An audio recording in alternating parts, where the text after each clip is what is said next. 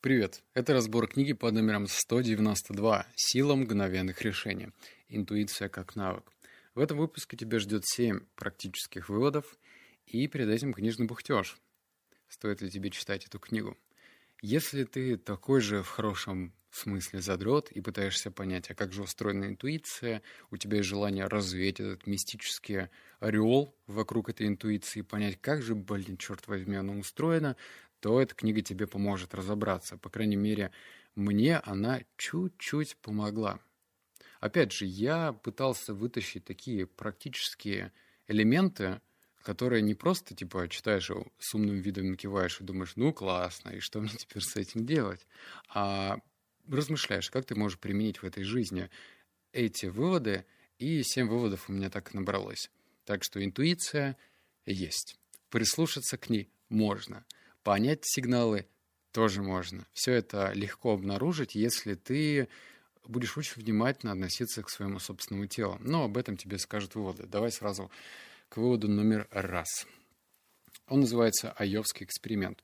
Это всего лишь простая карточная игра, небольшое число испытуемых и детектор стрессового состояния.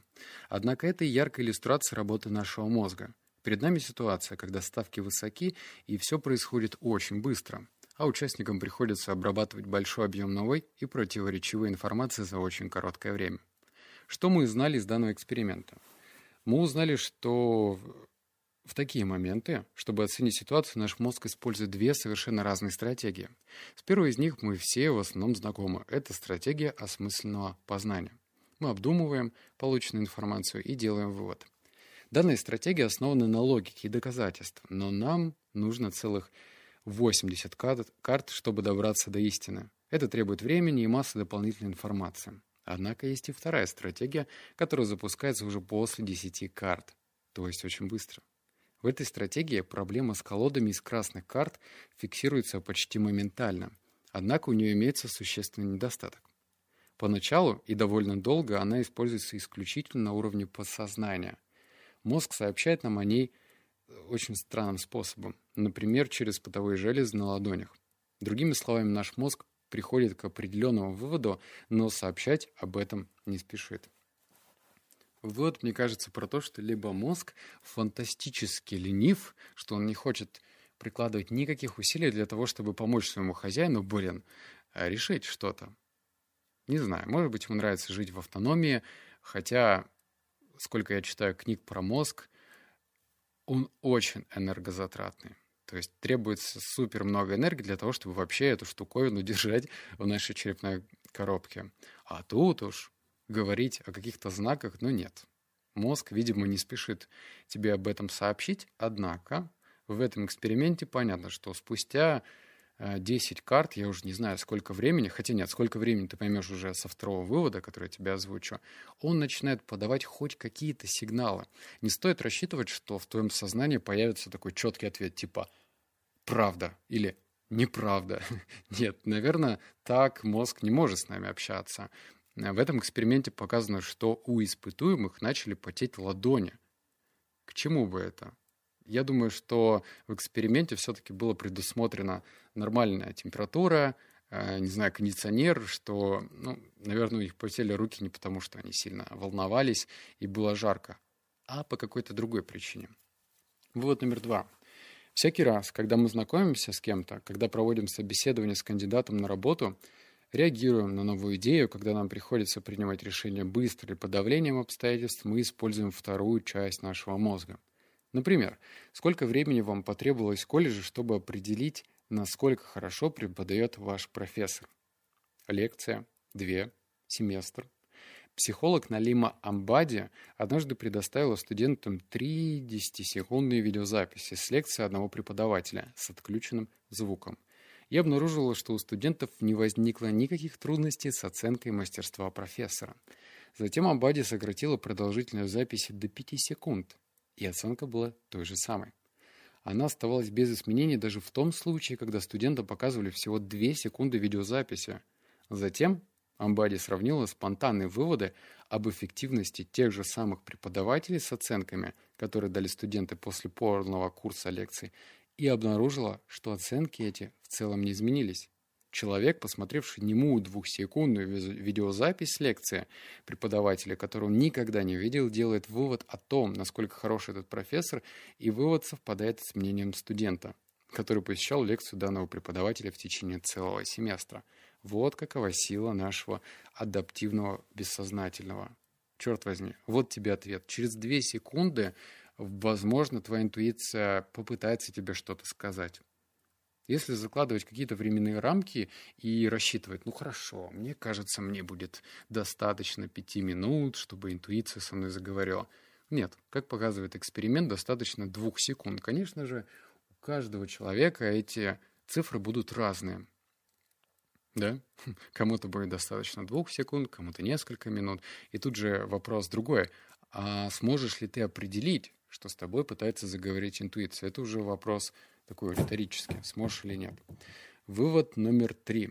Вот что говорит Томас Ховинг об искусстве Бернарда Брэнсона. А, слушай, я сейчас тебе зачитаю немало информации. И тут сводка экспериментов. Первое про искусствоведа, второй про спортсмена, третий про финансового предпринимателя, про финансиста, давай так обозначим. И какие сигналы в их теле были обнаружены. Итак, читаю.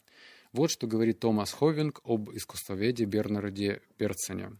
Он иногда разочаровывает коллег своей неспособностью ясно объяснить, как ему удается столь отчетливо видеть все малейшие недочеты произведения, выдающие неумелую реставрацию или подделку. На одном из судебных слушаний Берсон просто-напросто заявил, что у него возникло нехорошее ощущение в желудке. В ушах как-то странно зазведело, настроение испортилось, или он говорит, что чувствует головокружение и слабость. Это трудно назвать научным выводом, но это все, что он может сказать. Мгновенное решение и быстрое опознание происходит за закрытой дверью. Вик Брайден пытался заглянуть за эту дверь. Он мучился бессонницей, пытался понять, какой момент в теннисной подаче говорит о неизбежности двойной ошибки, но у него так ничего не вышло.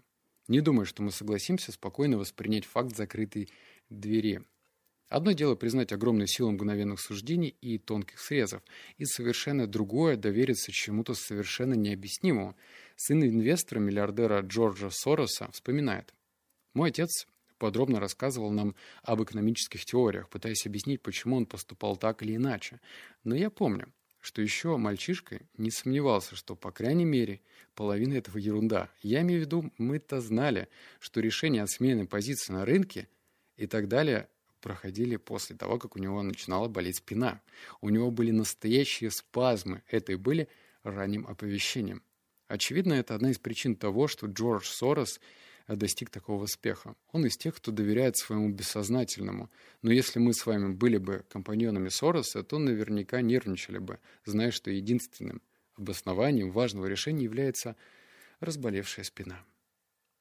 Если мы хотим повысить качество принимаемых решений, нам надо учиться спокойно воспринимать тайную природу наших мгновенных умозаключений.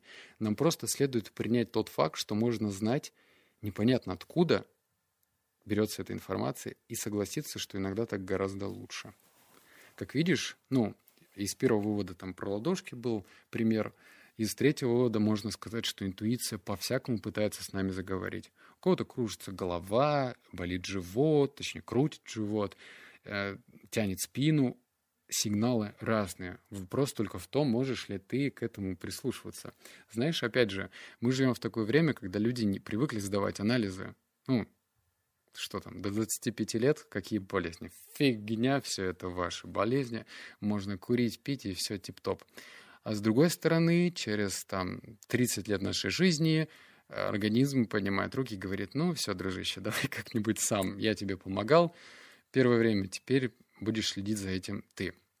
И тут другая сторона медали, да, что если у тебя больной организм, и ты чувствуешь, что у тебя где-то колет, это не значит, что, возможно, в тебе интуиция говорит это, блин, возможно, у тебя почки болят, или печень, или что-то еще. Поэтому такой, знаешь, практически другой вывод, что сначала тебе было бы неплохо привести свое нынешнее состояние организма в состояние нормы хотя бы как минимум. А уж потом, когда ты, понимаешь, следишь за ним и чувствуешь себя энергичным, возможно, тогда ты уже можешь чувствовать какие-то аномалии, аномалии, которые не имеют места быть в твоей жизни. Ну вот знаешь, если ты питаешься правильно, у тебя изначально все хорошо с пищеварением, с чего бы у тебя заболел живот?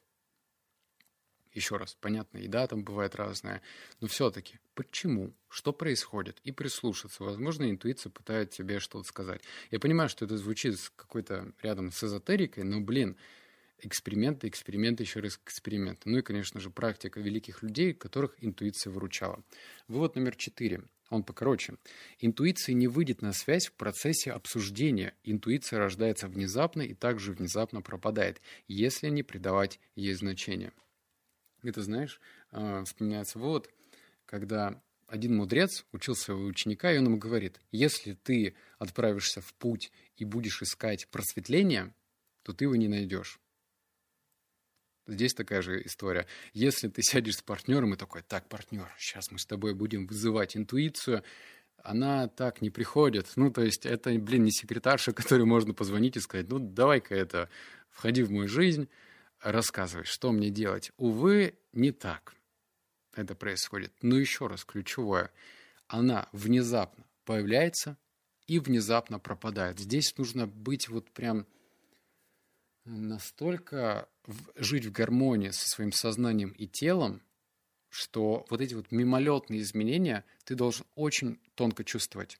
Автор называет это тонкими срезами. То есть это, это такие маленькие тонкие мазки. Это не как дубинкой по башке получить. Это вот что-то мимолетное. Вывод номер пять, тоже короткий. Во время сделки интуиция даст сигнал, если эмоции не бушуют и не прикрывают чутье. Это черт возьми, охренительный вывод. Я как-то терял немало денег за счет того, что я был очень эмоционально раскачан. То, ну, это, правда, было уже давно, я был не так опытен. Я сейчас, в принципе, пиздю кто-то еще, но все-таки тогда это было прям хорошей, хорошей проверкой, и я ее не прошел. Если ты хочешь, чтобы твоя интуиция с тобой заговорила, то ты должен быть абсолютно эмоционально не привязан ни к чему, особенно к этой сделке. Ты должен входить в нейтральном состоянии, ничего не предполагая. Если все сорвется, значит так тому и быть. Ты, во-первых, не должен показывать нужду. Обязательно прослушай книгу. Кстати, у меня есть разбор. Сначала скажите «нет». Охренительная книга про продажи. И это такой, ну, дополняющий вывод, что нейтральное состояние. Только так ты можешь прислушаться к своей интуиции. Понимаешь? Если ты начинаешь, э, ну, во-первых, грезить, грезить вот этими фантазиями, а что же будет, вот я сейчас заработаю, или мне получится что-то урвать, то, скорее всего, интуиция тебе помашет ручкой и отправится во свояси. Не жди. Так, а герой этого выпуска телеграм-канал про фитнес. Сейчас тебе коротюсенько зачитаю. Канал действительно интересный. Если заинтересует, переходи, подписывайся. Вокруг фитнеса и красивой фигуры много мифов о запретных продуктах. Вам предлагают делать кардио с утра на голодный желудок до голодных обмороков, есть курогрудку с гречкой 8 раз в день. Все это бред. Да, можно есть сладкое, соленое, жирное, вкусное и даже ночью, и все равно быть стройным и красивым. Главное соблюдать калории и пропорции белков, жиров, углеводов. На канале рассказывают, как кардио вредит похудению, почему невозможно убрать живот, качая пресс, и как совместить сладкое с похудением. Все это со ссылками и исследованиями и доказательствами. В общем, годнота. Подписывайтесь и делайте фигуру красивой. Ссылку на канал я оставил вот прям в Телеграме. Посмотри, тут есть описание. Кликай, переходи, подписывайся. Здоровый образ. Forever. Вывод номер шесть. А, Сэм Гослинг и Джон Готман установили, что о мыслях людей больше, чем их слова, расскажут их жесты и выражения лиц, их книжные полки или картины у них на стенах. Вик Брауден обнаружил, что в то время как люди всегда готовы и очень хорошо умеют объяснить свои действия, эти объяснения подчас не выдерживают никакой критики, особенно когда касаются спонтанных мнений и принятых бессознательных решений. А, тут по два вывода. Во-первых, конечно же, тебе нужно изучать науку о людях. А, Оскар Хартман со своим немецким акцентом очень любит говорить на интервью, что он изучает антропологию. Я считаю, что до антропологии нужно еще дорасти. Э, либо он уже дорос, либо я что-то не понимаю. Ну, помимо антропологии нужно сначала изучать себя. То есть я не просто так книги про мозг читаю. У меня их на канале наверное, уже штук шесть набирается. А помимо мозга есть еще много удивительных, интересных вещей. То же самое наука о жестах, когда ты просто не то, что пытаешься анализировать, там, одевать очки и думать, так, этот человек коснулся носа, посмотрел вниз влево, значит, он делает это. Нет, есть базовые правила, которые бы неплохо знать современному человеку. Изучи, почитай. А второй подвывод, он интересный, в то, что есть такие, знаешь, люди, они натренированы. То есть они разговаривают уже так, потому что они привыкли. Но стоит их вывести в состояние дисбаланса, то есть попросить их спонтанно принять решение, и они теряются. Они, во-первых, теряют хватку, и, во-вторых, делают поспешные ошибки. Чтобы, кстати, раскачать эту способность, моя личная рекомендация следующая.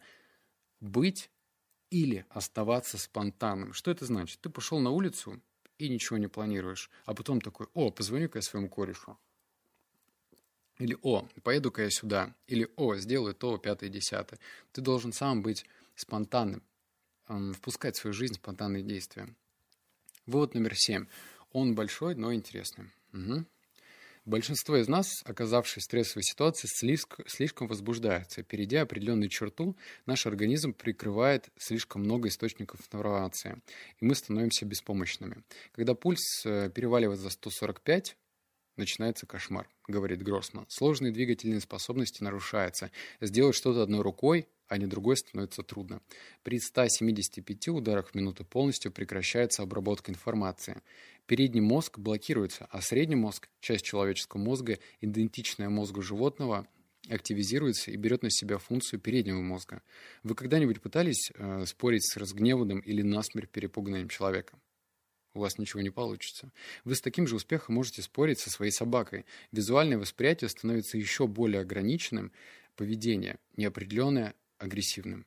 В огромном количестве случаев люди, в которых стреляли, опорожняли кишечник, потому что при повышенном стрессовом уровне, который характеризуется пульсом 175 и больше ударов в минуту, организм считает такого рода физиологический контроль несущественным.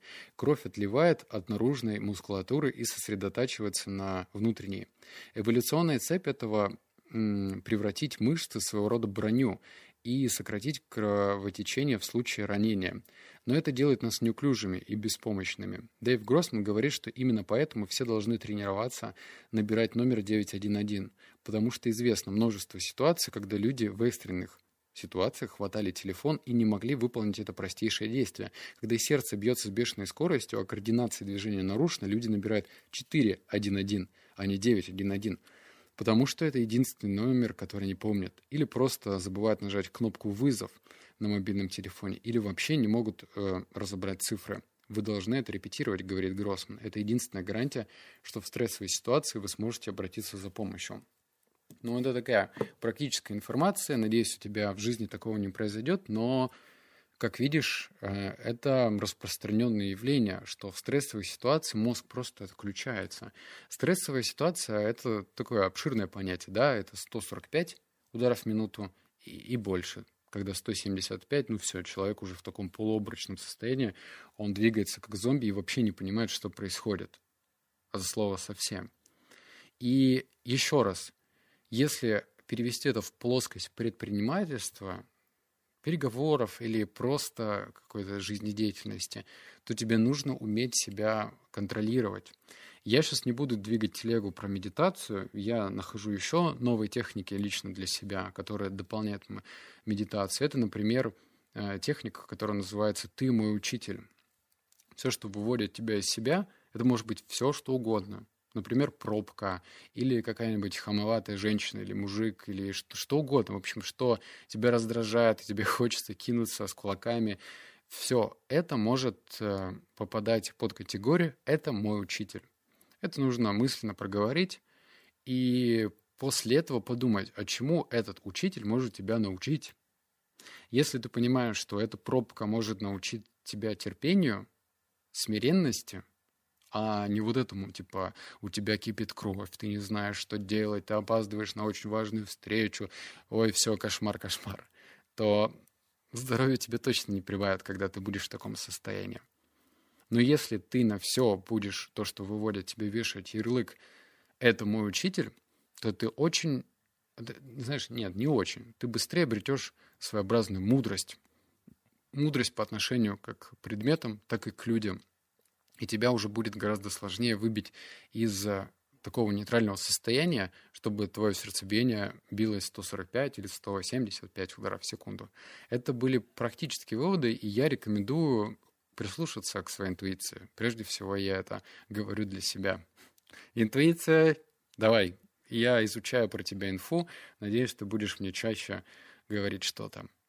А, и еще, знаешь, это уже такие мои личные умозаключения. Вот интуиция очень коварная штука. Вот смотри ситуацию. Допустим, у тебя сделка.